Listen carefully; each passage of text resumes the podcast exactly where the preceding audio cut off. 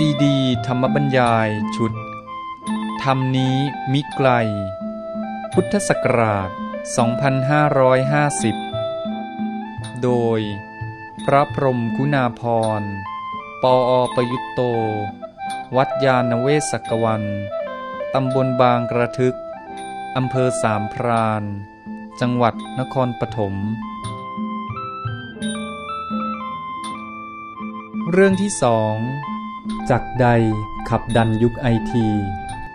บรรยายเมื่อวันที่ 29 กรกฎาคม พุทธศักราช 2550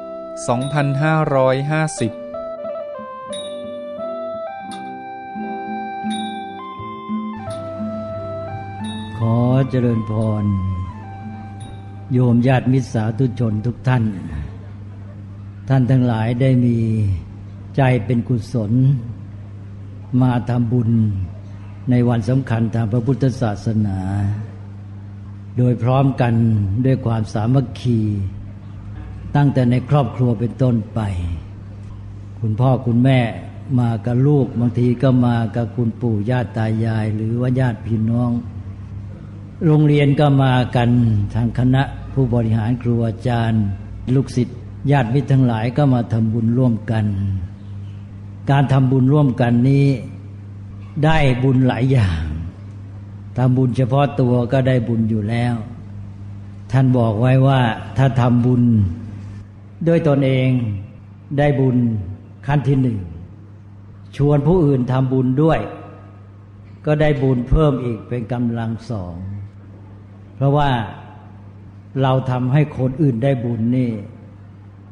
เท่ากับว่าเป็นการทำบุญของตนเองด้วย แล้วก็คนอื่นก็พลอยทำบุญขยายบุญให้กว้างขวางออกไป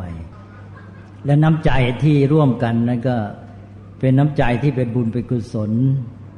ในตัวมันเองคือมีเมตตาไมตรีมีจิตหวังดีต่อกันเป็นต้น ช่วยให้บรรยากาศมีความสุขสดชื่น รื่นเริง มีมิตรไมตรีมีไมตรีจิตทิฏฐภาพมาประกอบเขาด้วย อันนี้เป็นบุญที่เพิ่มกำลังมองในแง่พระศาสนา ก็มีกำลังผู้ที่มาค้ำจุนอุดหนุนทำให้พระศาสนาดำรงมั่นคงยิ่งขึ้นไปดังนั้นพุทธศาสนิกชนเมื่อถึงวันสำคัญ ก็ถือกันว่าชวนกันมาทำบุญ ไม่เฉพาะมาทำบุญเฉยๆก็จึงขออนุโมทนาทั้งสองชั้น ทั้งในแง่ที่ท่านทั้งหลายมีใจศรัทธา มาทำบุญแล้วก็มีใจปรารถนาดีเมตตาไมตรี ชวนกันมาทำบุญด้วยกัน และวันนี้ก็เป็นวันที่ทำบุญสองอย่างอีกด้วย เมื่อกี้นี้ว่าทำบุญสองชั้นคือด้วยตนเองแล้วก็ชวนกันมา คราวนี้วันนี้เองก็ทำบุญสองอย่าง คือทำบุญวันเข้าพรรษากาวนาสารบูชา ซ้อนกันอยู่ ความจริงวันสำคัญสองวันเนี่ยคนละวัน ต่างวันกันแต่ว่าเรารวมมาทำบุญซะในวันเดียวกัน วันหนึ่ง วันนี้แท้ๆก็คือวันอาสาฬบูชา วันทำการบูชา พระรัตนตรัย เพื่อระลึกถึง เหตุการณ์สำคัญคือการที่พระพุทธเจ้าทรงแสดงปฐมเทศนา ส่วนอีกวันหนึ่งก็คือวันพรุ่งนี้ วันแรมหนึ่งข้ามเดือนแปดสำหรับปีนี้ก็เป็นวันแรมหนึ่งข้ามเดือนแปดหลัง เป็นวันข้าพรรษา ความจริงการทำบุญสองวันนี้ทำคนละอย่างญาติโยมที่รู้เข้าใจชัดเจนก็แยกได้ถูก แต่ว่า บางท่านยังไม่คุ้นเคย ก็ถือโอกาส ทบทวนเป็นการแยกให้เกิดความเข้าใจชัดเจน ว่าที่เราได้ทำพิธีถวายเทียนพรรษาและผ้าอาบน้ำฝนไปเมื่อกี้นั้น เป็นการทำบุญในโอกาสเข้าพรรษาคือสำหรับวันพรุ่งนี้ ก็ทำให้เสร็จไปซะก่อน ส่วนวันอาสาฬบูชานั้นก็คือที่กำลังจะปฏิบัติต่อไป ได้แก่การเวียนเทียน นี่เรามาทำบุญสองอย่างในวันเดียวกันก็เพราะว่าสองวันนี้อยู่ติดกันใกล้กัน แต่ว่าแยกสองตอน คือตอนที่ถวายเทียนพรรษาภาพน้ำฝนก็แยกไปตอนหนึ่ง แล้วก็ทำพิธีเวียนเทียนก็แยกไปอีกตอนหนึ่ง ให้เห็นชัด รวมกันก็ไม่มีปัญหาอะไร แต่ว่าต้องเข้าใจให้ชัดด้วย ก็เลยถือโอกาส พูดจาเล่าให้โยมฟังเป็นเรื่องของความรู้เข้าใจเล็ก ๆ น้อยๆวันนี้ถือว่าไม่ค่อยมีกำลังจะพูดไอมาก แต่ตามปกติอาตมาเวลาพูดเนี่ยจะไม่ไอ คือจะพูดแทนไอ หมายความว่าลมมันระบายออกไปแทนไอ ไปจนกระทั่งพูดจบ พูดจบเมื่อไรทีนี้แล้วก็ไอตามมาอย่างหนัก แต่ตอนนี้มันยังไม่ใช่เวลาไอ เวลาไอต้องหลังจากพูด ทีนี้ก็เล่าให้ฟังทั้งสองวันนิดหน่อย ก็พูดเรื่องวันเข้าพรรษาซะก่อนทั้งทางที่วันเข้าพรรษานั้นที่จริงเป็นวันพรุ่งนี้ วันเข้าพรรษาเป็นวันสำคัญตามทางพระวินัยเป็นเรื่องของพระสงฆ์จะต้องอยู่ประจำที่เป็นเวลาสามเดือนในฤดูฝน ก็เริ่มต้นฤดูฝนวันแรมหนึ่งข้ามเดือนแปด เมื่อพระสงฆ์ปฏิบัติตามพระวินัยเนี่ยโยพุทธบริษัทฝ่ายคฤหัสถ์ก็มาสนับสนุนก็เลยเกิดประเพณีทำบุญขึ้นมา เป็นการสนับสนุนอุปถัมภ์พระสงฆ์เพื่อให้ท่านมีกำลังที่จะปฏิบัติศาสนกิจ อันนี้เป็นวันสำคัญทางพระวินัย ก็คือพูดง่าย ๆว่ามาอุปถัมภ์พระสงฆ์ใช่ว่าอ้าวพระสงฆ์อยู่จำพรรษาจะต้องมีผ้าอาบน้ำฝน โยมก็พากันนำผ้าอาบน้ำฝนมาถวาย พระสงฆ์จำพรรษาต้องมีการศึกษาเล่าเรียนปฏิบัติกิจวัตรธรรมวัดสวดมนต์บางทีก็เป็นเวลาค่ำคืน ต้องอาศัยแสงสว่างดวงประทีปญาติโยมก็ได้เอาเทียนพรรษามาถวาย เกิดเป็นประเพณีทำบุญอีกอย่างหนึ่งขึ้นมา เนี่ยประเพณีทำบุญเข้าพรรษาด้วยการถวายเทียนพรรษาและภาพน้ำฝนก็เลยเกิดขึ้นมาเป็นประเพณีใหญ่โต มีการแห่เทียนมีการหล่อเทียน ก็เป็นเรื่องของประเพณีที่มาแต่โบราณ อันนี้ก็โยมทราบไว้ ที่จริงเป็นเรื่องของพระ แต่โยมมาสนับสนุนให้พระได้มีกำลังปฏิบัติศาสนกิจฤดูข้าพรรษาก็จะมีพระมากเป็นพิเศษ เพราะว่าเรามีประเพณีบวชเรียน เมื่อถึงฤดูเข้าพรรษาก็จะมีพระใหม่ พิ่มขึ้นมาแล้วก็มาอยู่จำพรรษาก็จะมีการศึกษาเล่าเรียนเป็นพิเศษ แต่เดี๋ยวนี้วัดต่างๆ ประเพณีนี้ก็เรียกได้ว่าเสื่อมถอยลงไป ผู้บวชที่จะอยู่ประจำพรรษาเหลือน้อยลง หลวงพ่อจังหวัดหนึ่งเคยเล่าให้ฟังว่าจังหวัดของท่านนี้ ในเขตเทศบาลทั้งจังหวัดพรรษานั้น ไม่มีผู้บวชอยู่จำพรรษาเลยแม้แต่รูปเดียว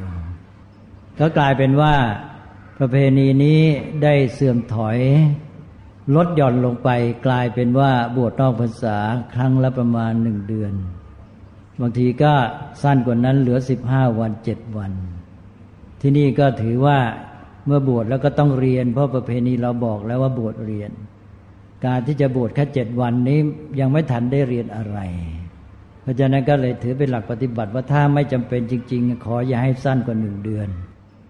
ก็ให้บวชได้อย่างน้อยหนึ่งเดือน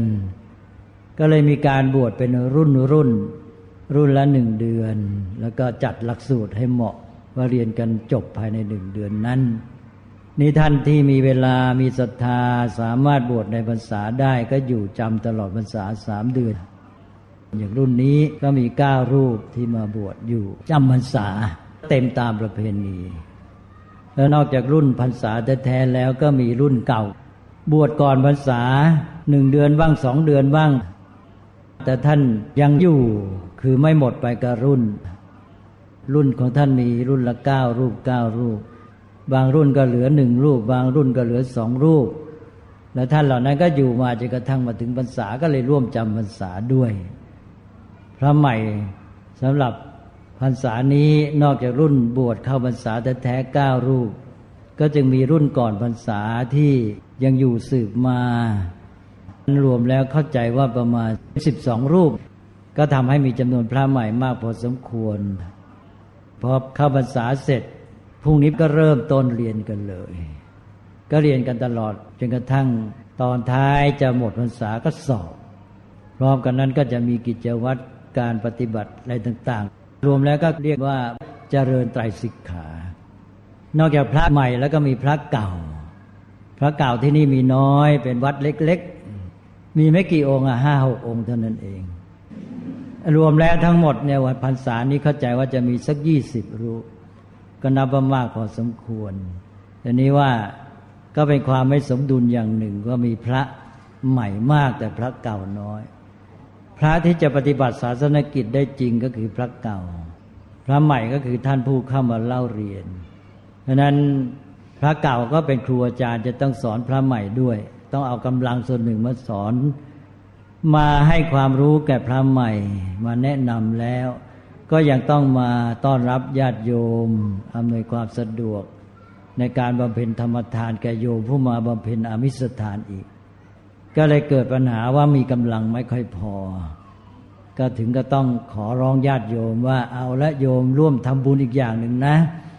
นอกจากโยมมาทำบุญของโยมที่ถวายทาน แล้วก็โยมทำบุญด้วยการอุปถัมภ์อุดหนุนศาสนกิจของพระด้วย คือพระนะท่านจะปฏิบัติศาสนกิจสำคัญที่สุดก็คือการเจริญใจสิกขาก็คือการศึกษา นี้การศึกษานอกจากในวัดแล้วท่านยังจะต้องไปสอนตามโรงเรียนต่าง ๆ อีกกำลังไม่พอจริง ๆ นิยมก็มีศรัทธามากพากันมาถวายสังฆทาน เป็นอันดับหนึ่งเลย นอกจากนั้นก็เรื่องอื่นทำบุญเลี้ยงพระ แต่ว่าถวายสังฆทานนี้ก็เป็นปัญหามาก พระก็อยากจะฉลองศรัทธาโยม แต่กำลังตัวเองก็ไม่มีกำลังโดยเฉพาะกำลังในแง่เวลาดังนั้นก็เลยต้องขอความร่วมมือโยมว่าไม่ใช่เฉพาะอุปถัมภ์ด้วยทานด้วยวัตถุปัจจัยสี่เท่านั้น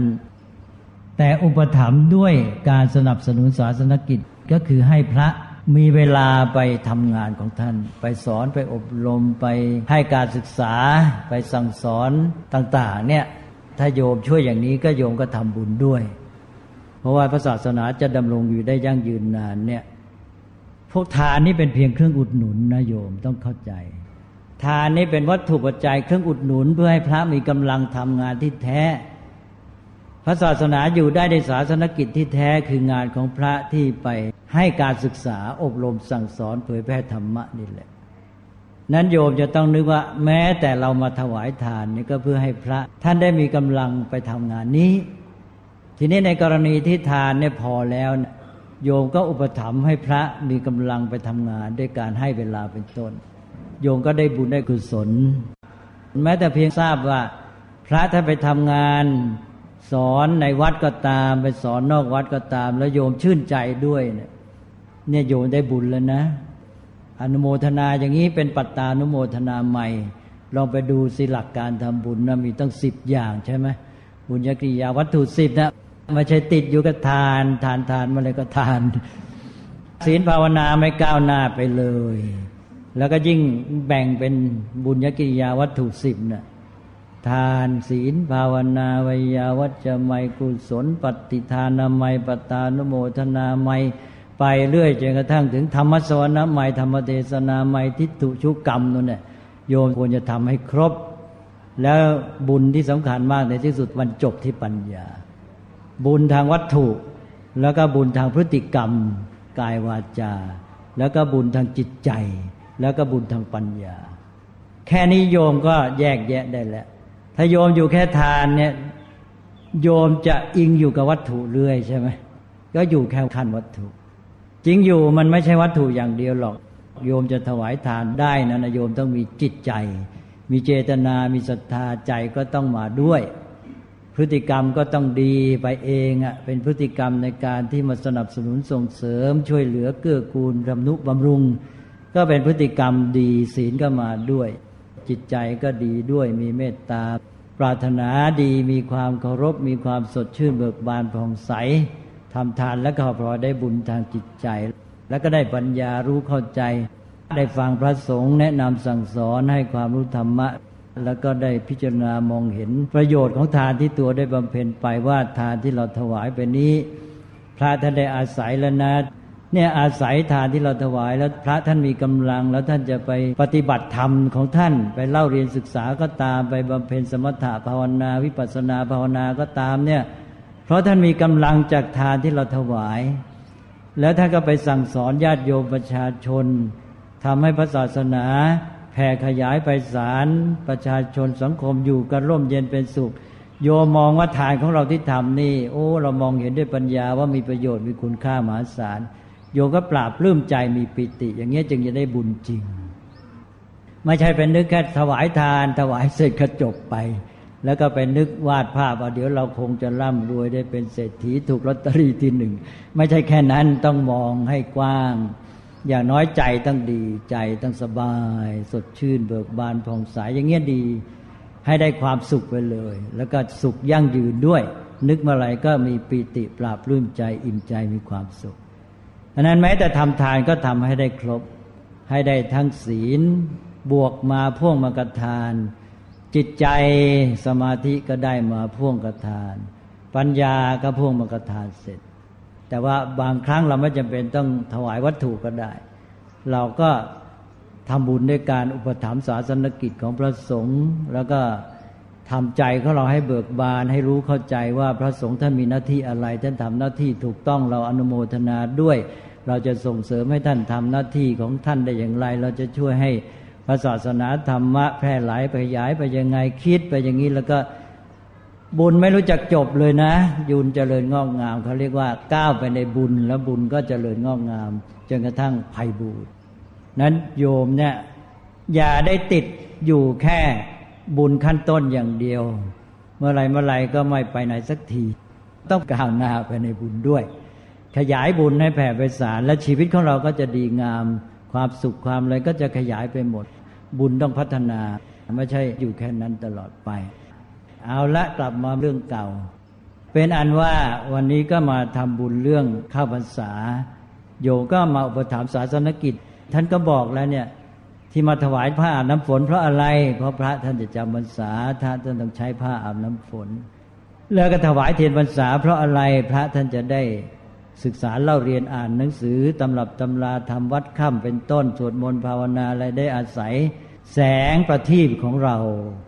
แสงประทีปพอส่องไปแล้วได้เห็นได้อ่านหนังสือได้เรียนรู้ได้เข้าใจอะไรต่าง ๆ แล้วโดยเฉพาะไปศึกษาเล่าเรียน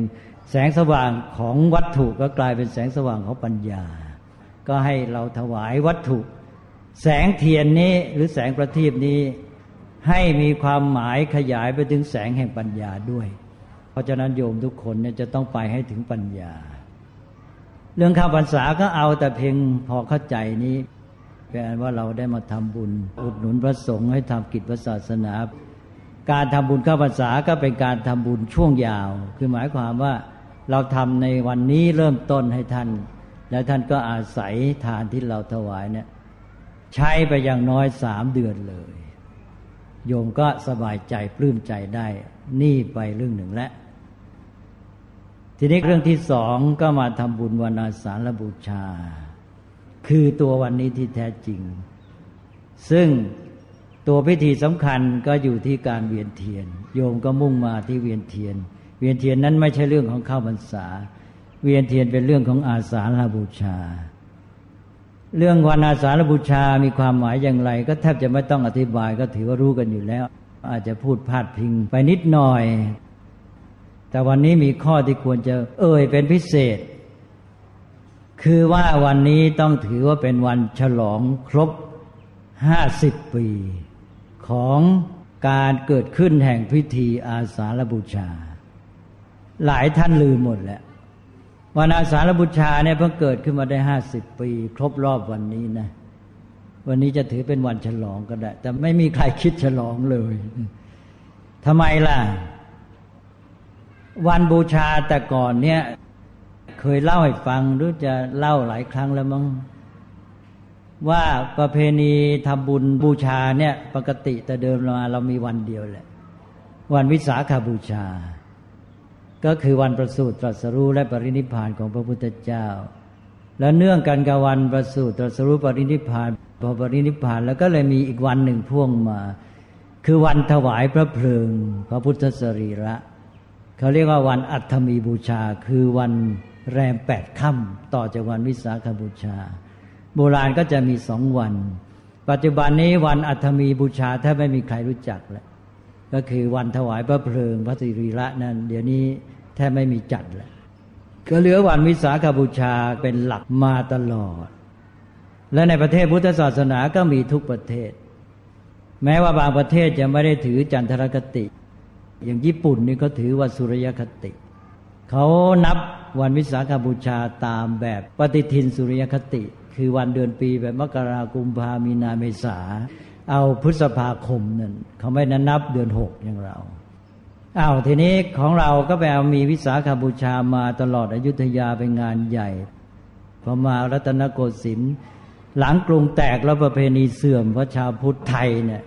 แตกกระสารสั้นเซนเลยประเพณีก็เสื่อมหายจนกระทั่งสมเด็จพระสังฆราชมีด้วยจรัชกาลที่สองก็เลย เสนอฟื้นฟูขึ้นมา ก็ให้ทำกันเป็นการใหญ่ แต่ก็ไม่ได้เข้มแข็งมั่นคงจนกระทั่งเดี๋ยวนี้ ก็ต้องยอมรับว่าเราไม่เข้มแข็งมั่นคงเหมือนลังกาที่เขาสืบทอดมาแต่โบราณจนปัจจุบัน เขามีเจ็ดวันเจ็ดคืนเป็นการใหญ่มาก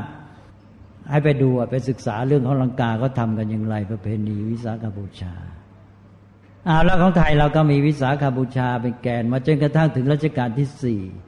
ในหลวงรัชกาลที่สี่ก็ทรงพิจารณาว่าการที่พระพุทธเจ้า ทรงแสดงโอวาทปาติโมกในที่ประชุมใหญ่ประสงค์1,250 รูป เรียกว่าจาตุรงกสันนิบาตนั้นเป็นเหตุการณ์ใหญ่มาก น่าจะยกขึ้นมาจัดเป็นวันสำคัญให้มีการบูชาด้วย ก็เลยตกลงพระองค์ก็ทรงเป็นผู้นำแล้วก็จัดให้มีพิธีบูชาในวันที่เรียกว่ามาคบูชาคือในรัชกาลที่สี่นี่เองไม่ใช่ของเก่า แล้วก็อัตมีบูชาตอนนั้นก็ยังใช้ปฏิบัติกันมาก เวลาผ่านมาผ่านมาจนกระทั่งถึงพศ 2500 รัฐบาลไทยก็จัดทำบุญใหญ่ เรียกว่า ฉลอง 25 พุทธศตวรรษชาวบ้านชอบเรียกว่า ฉลองกึ่งพุทธกาล ทางการก็ขอร้องว่าอย่าให้เรียก อย่าไปเรียกกึ่งพุทธกาลให้เรียกว่าฉลอง 25 พุทธศตวรรษ ก็ทำบุญฉลอง 25 พุทธศตวรรษเสร็จทางคณะสงฆ์ตอนนั้นมีคณะสังฆมนตรี เป็นการปกครองคณะสงฆ์ยุคเก่า พระราชบัญญัติคณะสงฆ์พศ 2484 มีคณะสังฆมนตรีด้วย สังฆมนตรีว่าการองค์การศึกษาตอนนั้น ชื่อว่า ท่านเจ้าคุณพระธรรมโกษาจารย์อยู่วัดมหาธาตุเป็นเจ้าคณะจังหวัดชนบุรี ท่านเป็นสังฆมนตรีว่าการองการศึกษา ท่านก็เสนอขึ้นมาว่า วันที่พระพุทธเจ้าทรงแสดงปฐมเทศนาเนี่ยน่าจะถือเป็นเหตุการณ์สำคัญที่ควรฉลองหรือทำบุญบูชาด้วย ก็เลยเสนอไปยังรัฐบาล รัฐบาลตอนนั้นก็มีจอมพลปพิบูลสงครามเป็นนายกรัฐมนตรีก็เห็นด้วยก็ตกลงประกาศ ให้มีวันสำคัญทางพระพุทธศาสนาเพิ่มขึ้นอีกวันหนึ่ง คือวันที่เรียกว่าอาสาฬบูชา เป็นวันบูชาเนื่องในการแสดงปฐมเทศนาประกาศธรรมจักรกับวัตนสูตร นั่นก็คือพศถัดจากพศ2500 ที่ฉลอง 25 พุทธศตวรรษก็เป็น 2501 หรือ 2501 เมื่อนำมาถึงวันนี้ก็เลยครบ 50 ปี ดังนั้นวันนี้ก็เท่ากับว่าเป็นวันครบ 50 ปีของการมีพิธีอาสาฬบูชา ก็เลยเล่าเป็นความรู้ให้ญาติโยมฟังอันนี้บางทีเราก็ไม่รู้เข้าใจถึงวันมาคบูชาวิสาขาอาสาฬเราก็ทำไปเรื่อย ก็บูชากันไป เรื่องความรู้นี่สำคัญอย่างน้อยก็มีไว้บ้างดี ได้เข้าใจความเป็นไปเป็นมา ทีนี้พอมีเป็นหลักสามวันแล้วมีวันวิสาขบูชา มีมาคบูชา มีอาสาฬบูชา ก็เลยมาคิดกันว่า เออสามวันนี้เรามาเรียกเป็นวันพระรัตนตรัยเป็นสามวันก็แล้วกัน แต่ละวันก็ยกถวายพระรัตนตรัยวันวิสาขบูชานี่เป็นวันที่พระพุทธเจ้าประสูติตรัสรู้ปรินิพพาน เป็นวันเกี่ยวกับองค์พระพุทธเจ้า เพราะฉะนั้นวันวิสาขบูชานี่น่าจะเรียกว่าเป็นวันพระพุทธเจ้า ก็ดูสมเหตุสมผลดี อันนี้ก็มาดูว่า เออ วันที่พระพุทธเจ้าทรงแสดงโอวาทปาติโมกโอวาทปาติโมกนั้นเป็นหลักใหญ่ของคำสอนของพระพุทธเจ้า ก็คือหลักใหญ่แห่งธรรมะ หรือหลักการของธรรมะในพระพุทธศาสนาทั้งหมด เป็นการทำความเข้าใจกันว่า หลักธรรมของพุทธศาสนาตั้งแต่จุดหมายสูงสุดคืออันนี้วิธีปฏิบัติคืออย่างนี้ อันนั้นน่าจะถือว่าวันมาคบูชาเป็นวันพระธรรม ก็เลยตกลงว่าให้วันมาคบูชาเป็นวันพระธรรม ส่วนวันอาสาฬบูชานี้พระพุทธเจ้าทรงแสดงปฐมเทศนาแล้วเบญจวัคคีได้ฟัง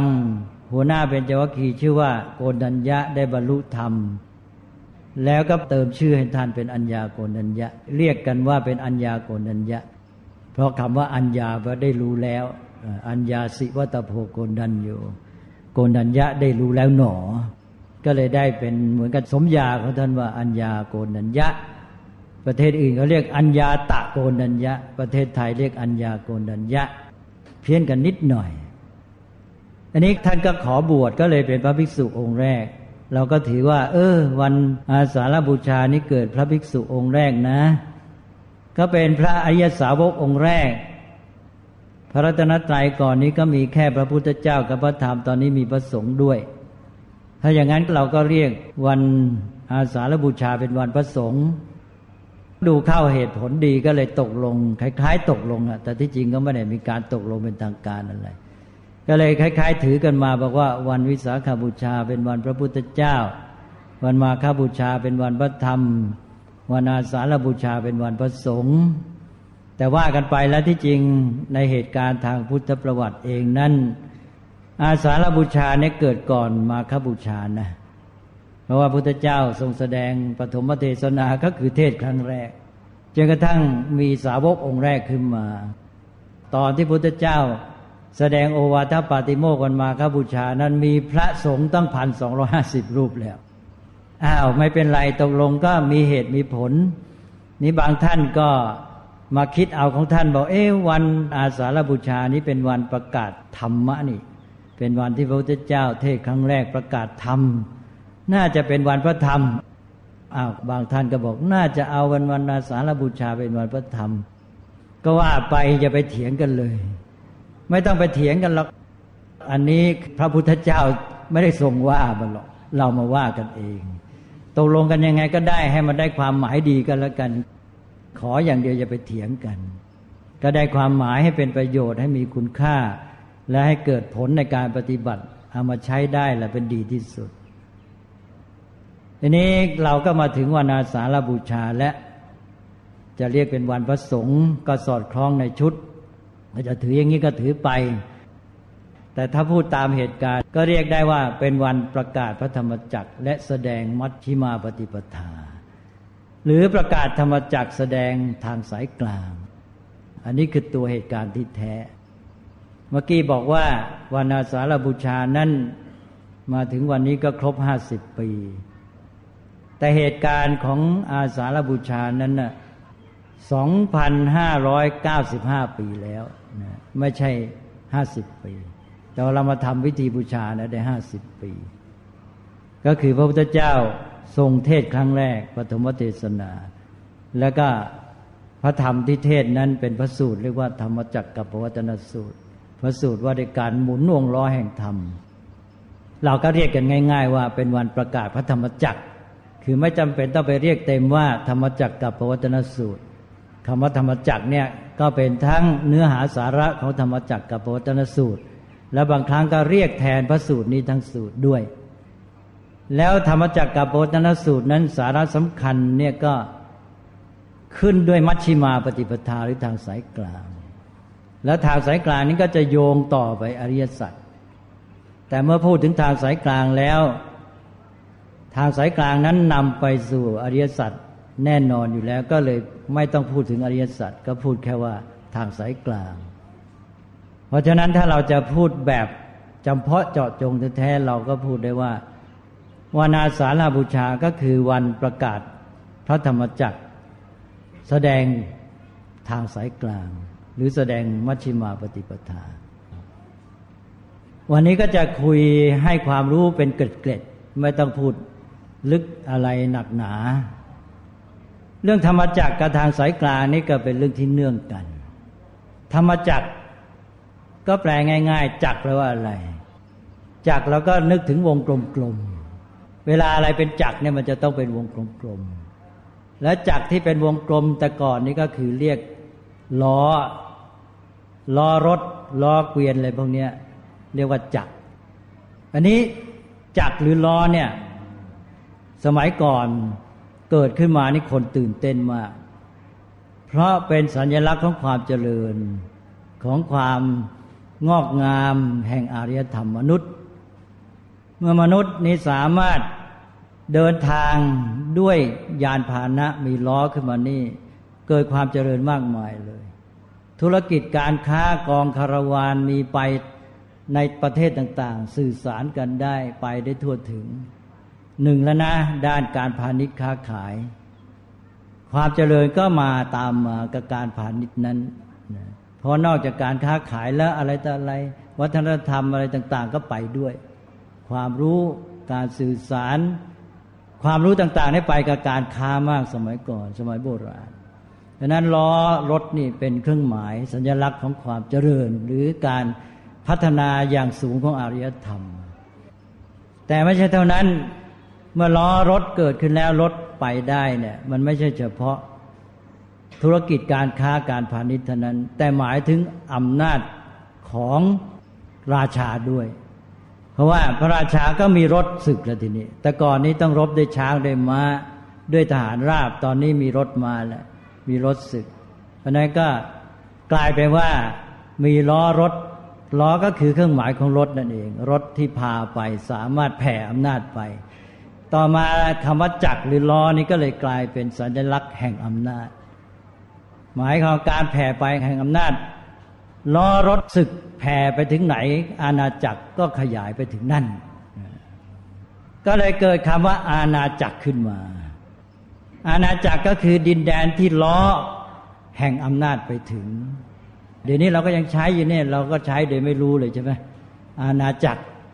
อาณาจักรก็คือวงล้อแห่งอำนาจแต่ก่อนนี้ล้อรถศึกมันพาไปรอรถนี้ไปถึงไหน ก็อำนาจของพระราชาไปถึงนั่นคำว่า อาณาจักรก็เกิดขึ้นก็คือดินแดนที่อยู่ในอำนาจของพระราชาพระองค์นั้น อันนี้ก็จะโยงมาหาธรรมจักร พระพุทธเจ้า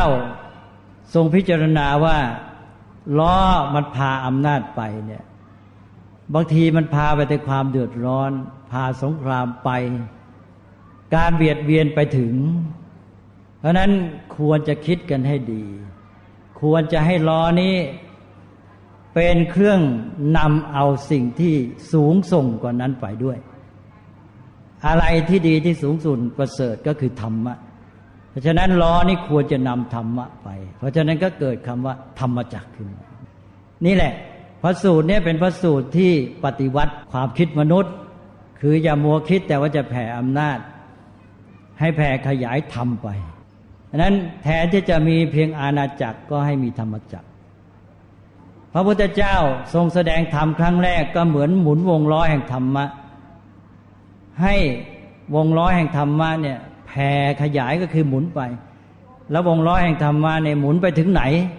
ดินแดนแห่งความร่มเย็นเป็นสุขด้วยธรรมะก็จะไปถึงดังนั้นธรรมจักรก็จะมีความหมายสองอย่าง เช่นเดียวกับอาณาจักรหนึ่งก็คือวงล้อแห่งธรรมที่พุทธเจ้าทรงหมุนก็คือประกาศธรรมะ แล้ววงล้อนี้เพื่ออะไรก็เพื่อให้วงล้อนี้หมุนไปแผ่ธรรมะความดีงามความร่มเย็นเป็นสุขแผ่ไปถึงไหนดินแดนนั้นก็เป็นดินแดนแห่งธรรมะ ก็คือดินแดนที่วงล้อแห่งธรรมะ หมุนไปถึงนั่นเองดังนั้นธรรมจักรก็เลยแปลได้ทั้งวงล้อแห่งธรรมที่จะแผ่ไป และแปลว่าดินแดนที่วงล้อแห่งธรรมหมุนไปถึงหรือแผ่ไปถึง ธรรมจักรก็เป็นทั้งตัวธรรมะที่แสดง แล้วก็เป็นทั้งดินแดนแห่งธรรมะด้วย ชาวพุทธก็ควรจะพยายามสร้างธรรมจักรคือดินแดนแห่งธรรมะนี้ให้เกิดขึ้น เราก็เลยมีอาณาจักรกับธรรมจักร วันนี้เป็นวันที่สำคัญมาก เพราะเป็นวันแห่งธรรมจักร พระพุทธเจ้าประกาศธรรมจักร เมื่อมีล้อมีรถมียานพาหนะก็ต้องมีทางไป ทางไปอันนี้แหละก็คือทางที่พุทธเจ้าต้องประสงค์ คือทางสายกลาง แล้วธรรมจักรล้อรถแห่งธรรมะนี้ ก็ไปกับทางสายกลางนี้ นี่คือความหมายที่สำคัญที่เราจะต้องเข้าใจ เรื่องนี้เป็นเรื่องใหญ่มากเป็นความสัมพันธ์กับเรื่องอารยธรรมอาตมาก็เลยบอกวันนี้ว่าเล่าเป็นเกล็ดให้โยมฟัง เรื่องจักกะนี่เรื่องใหญ่มากนะจนกระทั่งปัจจุบันเนี่ยจักกะให้ความหมายศัพท์ก่อนเมื่อกี้ก็พูดไปทีหนึ่งแล้ว จักกะ ภาษาบาลีถ้าเขียนสองกอ จอกกอจุดแล้วก็กอ สันสกฤตก็เป็นจอกอจุดแล้วก็รอ เป็นจักระ ไทยเราใช้ตามรูปสันสกฤตเป็นจักระ จักก็แปลว่า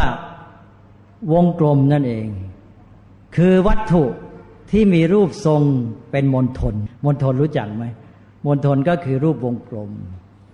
แต่ว่าคำว่ามณฑลรูปทรงกลมนะหมายความของอยู่นิ่งๆลักษณะรูปทรงก็เป็นมณฑลก็คือกลมๆเนี่ยวัจักกะมันลักษณะรูปทรงมันเป็นมณฑลกลมๆแต่มันมีลักษณะอย่างคือคือมันเคลื่อนไหวด้วย ก็คือการที่มันหมุนหรือวนอาการหมุนของมันนี่เรียกว่าวัตตะไทยเราก็มาใช้เรียกว่าวัตจักรเนี่ยอาการของมันเป็นแบบวัตตะ วัตตะมันหมุนนั้น จักรล้อเนี่ยมันมีลักษณะสองอย่างที่สำคัญ ก็คือรูปทรงมันกลม และสองมันมีอาการคือการหมุน ก็เป็นวงกลมที่หมุน วงกลมที่หมุนนี่แหละสำคัญอย่างยิ่ง เป็นเครื่องหมายของอารยธรรมมนุษย์มา เรียกได้ว่าทุกยุคสมัยจนกระทั่งปัจจุบันนี้ แต่เดิมมันก็เป็นวงกลมธรรมดา อย่างลูกตาดำเราเนี่ย ภาษาบาลีก็เรียกจักกะได้ จักกะ ใช่ไหมตาดำเราก็เป็นวงกลม ก็เป็นจักกะนี่จักกะเล็กนะอันนี้ไปอื่นไปใหญ่ๆไปจักรวาลจักกะเหมือนกันใช่ไหมใหญ่ที่สุดเลย ก็กลมเหมือนกัน การเวลาก็หมุนวน วันเดือนปีผ่านไปมกราปีนี้เดี๋ยวมาถึงมกราปีหน้า ปีพศการเวลาหมุนไป มันก็สัมพันธ์กับเรื่องของดวงดาว ก็มีคำว่าจักรราศีหมุนกลมอีกแล้ว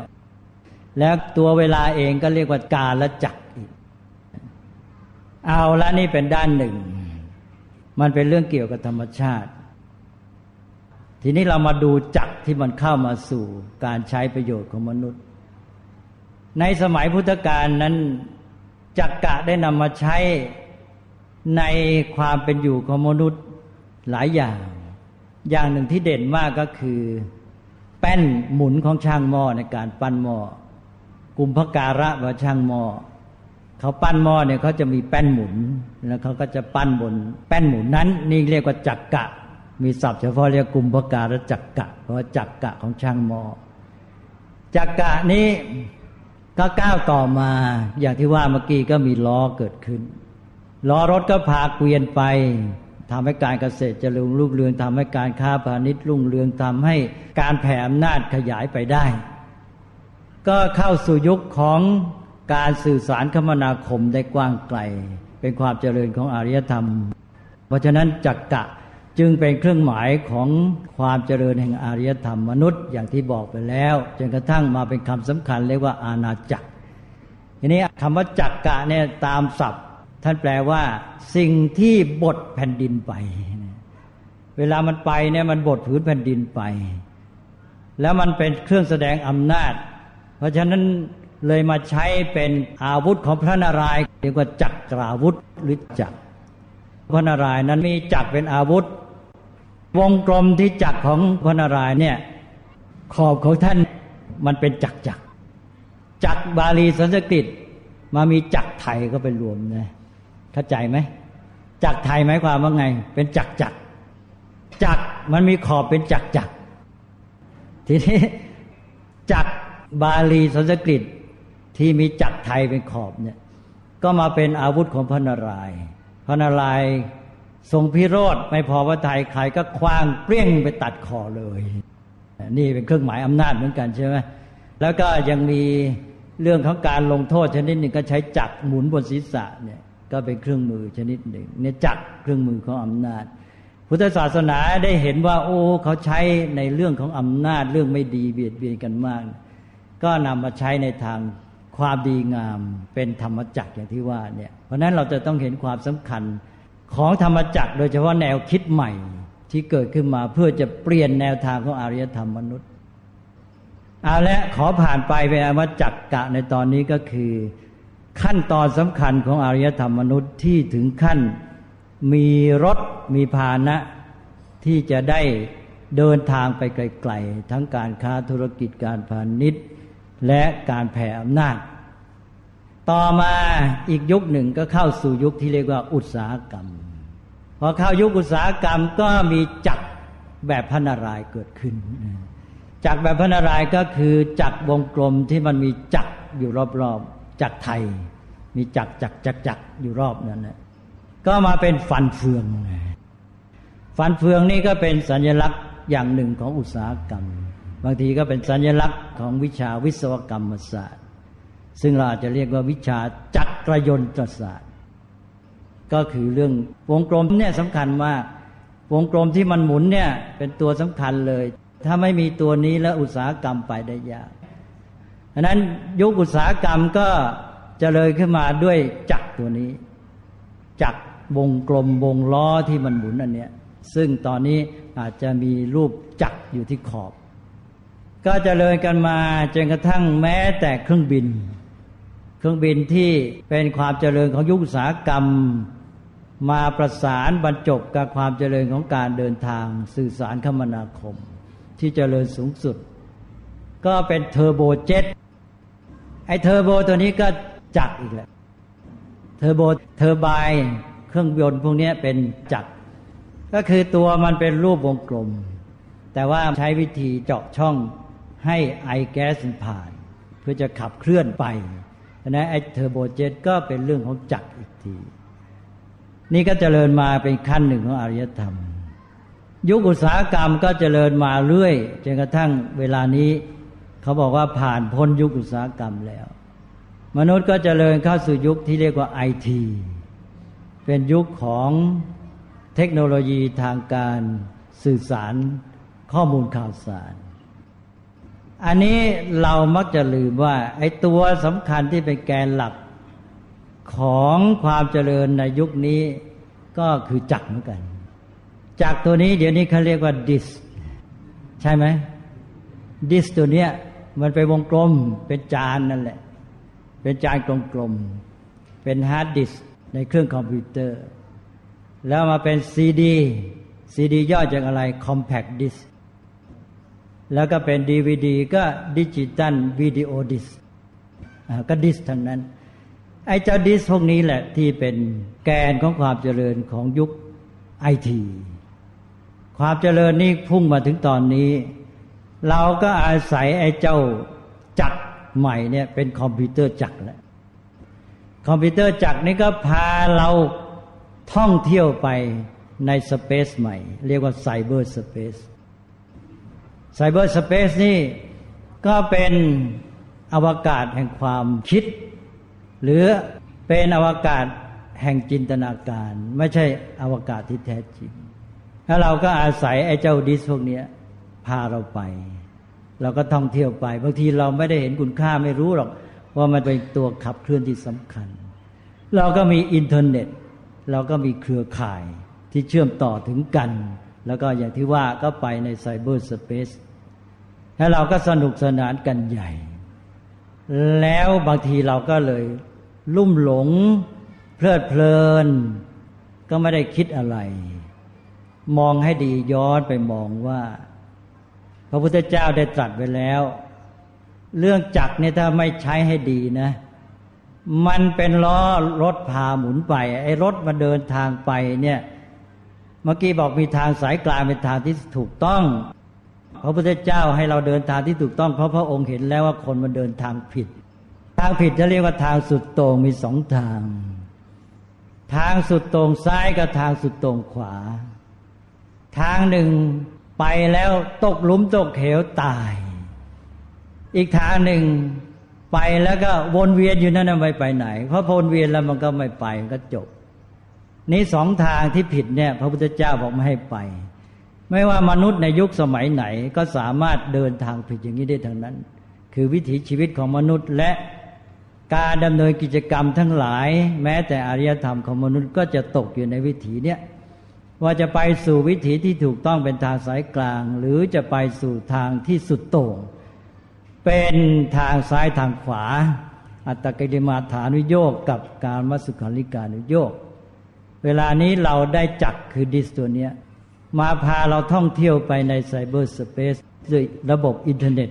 เครือข่ายที่มีการเชื่อมต่อถึงกันหมดเนี่ย เราได้นึกไหมว่าเราเดินทางถูกต้องหรือเปล่า เรากำลังเดินทางนะที่เราไปเนี่ย ทางสายหนึ่งก็ไปตกหลุมตรงเขวอย่างที่ว่า อีกสายหนึ่งก็คือไปวนเวียน เราก็จะฝันเพ้อไป ก็บอกแล้วว่าไซเบอร์สเปซเป็นอวกาศแห่งจินตนาการไม่ใช่ของจริง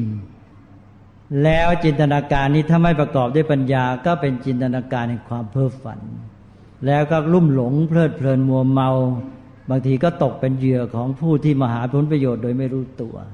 หรือบางทีตัวเองก็ทำลายชีวิตทำลายความเจริญก้าวหน้าของตนเองของสังคมไป โดยที่มัวลุ่มหลง แล้วก็ไม่พัฒนาชีวิตของตนเอง ตาที่มันควรจะเป็นใช้เวลาของชีวิตให้เสียไปเปล่า แทนที่สิ่งเหล่านี้จะมาเป็นเครื่องมือเพื่อจะ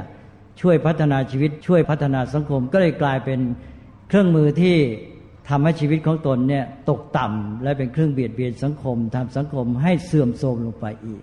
ซึ่งเวลานี้เรากำลังเป็นปัญหากันมาก ก็คือการที่เราอาศัยจักตัวเนี้ยแต่เดินทางผิดหรือไม่ ก็คือไปสู่ทางสุดโต่งหรือไม่เพราะนั้นเราจะต้องมาคิดกันว่าถึงวันอาสาฬบูชานี้ก็คือว่า วันอาสาฬบูชาวันประกาศพระธรรมจักรแสดงทางสายกลางนั่นเป็นวันที่เตือนใจเราให้มาพิจารณาว่า การดำเนินชีวิต การประกอบกิจกรรม และการพัฒนาแม้แต่อารยธรรมของเราเนี่ยมุ่งไปในทิศทางที่ถูกต้องหรือไม่ เรามีจิตสำนึก แม้แต่รู้ตัวมีสติหรือเปล่า ที่จะเตือนตนเองและใช้ปัญญามองให้รู้ว่าอะไรผิดอะไรถูกอะไรเป็นโทษอะไรเป็นคุณประโยชน์ที่แท้จริง มิฉะนั้นแล้วไอ้เจ้าความเจริญที่เรียกว่าอินเทอร์เน็ต ที่มันแปลว่าเครือข่ายที่เชื่อมต่อถึงกันเนี่ยมันอาจจะกลายเป็นตาข่ายถ้ามันเป็นตาข่ายมันก็ดักเราติดเลย แล้วปรากฏว่าเวลานี้เครือข่ายเนี่ยมันเป็นตาข่ายเยอะแล้ว คนจำนวนมากเนี่ยไปติดในตาข่ายนี้ แล้วก็ดิ้นไม่หลุดนำไปสู่ความทุกข์ในขั้นสุดท้าย แต่ว่าระหว่างนี้ก็ดิ้นโดยบางทีก็สนุกไม่รู้ตัว ดิ้นไปดิ้นมาไม่รู้ว่าตัวเองเนี่ยกำลังเอาไอ้ตะข่ายเนี่ยพันตัวบนร่างแห ที่ปลานี่มันเข้าไปติดแล้วมันก็ดิ้นไปดิ้นมา ตอนแรกมันนึกว่าจะได้กินเหยื่ออร่อย ดิ้นไปดิ้นมาติด โดนเขาจับขึ้นมาใส่หม้อแกงจบอันนั้นก็คิดกันให้ดี ในที่สุดเราไม่ไปถึงไหน เราก็ยังอาศัยจักเนี่ยจักนี่ก็เป็นล้อที่นำรถคือยานไปพระพุทธเจ้าบอกว่าให้เปลี่ยน เป็นธรรมจักรแล้วธรรมจักรนี้ก็มาเป็นธรรมรถเพราะว่าเป็นล้อของรถธรรมะเรียกว่าธรรมรถหรือธรรมยาน ธรรมยานนี้ก็พาเราเดินไปในทางสายกลาง ทางสายกลางนั้นก็คือทางที่ประกอบด้วยปัญญา มีความรู้เท่าทัน ถ้าเราทั้งหลายแม้จะเจริญเข้าสู่ยุคของไซเบอร์สเปซใช้อินเทอร์เน็ตอะไรก็แล้วแต่ ถ้าเราไม่ลืมสติ เรายังรู้จัก ใช้ปัญญา และใช้มันเพื่อปัญญา เราจะมีทางเจริญพัฒนา ถ้าท่านใช้เพียงเพื่อบำรุงบำเรอปลนเปลือหาความชอบใจ หาความสนุกสนานเพลิดเพลินอย่างเดียวเนี่ยนั่นก็คือการที่เราอยู่ในเส้นทางสายที่มันวนเวียน แล้วมันก็ไม่ไปไหน ในที่สุดก็จะใช้เวลาให้หมดไปเปล่า แล้วความเจริญพัฒนามันก็ไม่สามารถจะเกิดขึ้นได้ ก็จะต้องคิดให้ดี ทางสายกลางก็มาพูดกันนิดเดียวก็พอ เอาละมาถึงยุคนี้เราก็ยังต้องอยู่ได้จัด แต่ว่าเราไปในขอบเขตที่กว้างขวางขึ้น แล้วเรามีโลกมีจักรวาลแห่งจินตนาการ ซึ่งถ้าเราไม่ปฏิบัติต่อมันให้ดีแล้ว เราจะลุ่มหลงเพลิดเพลิน แล้วความลุ่มหลงเพลิดเพลินนี้เป็นโมหะ เป็นอวิชชาจะนำไปสู่ความพินาศ แล้วมันก็จะเป็นตัวต้นทุนที่ให้โอกาสแก่โลภะโทสะเพราะถ้าโมหะมาแล้วจะโลภะโทสะก็ตามด้วย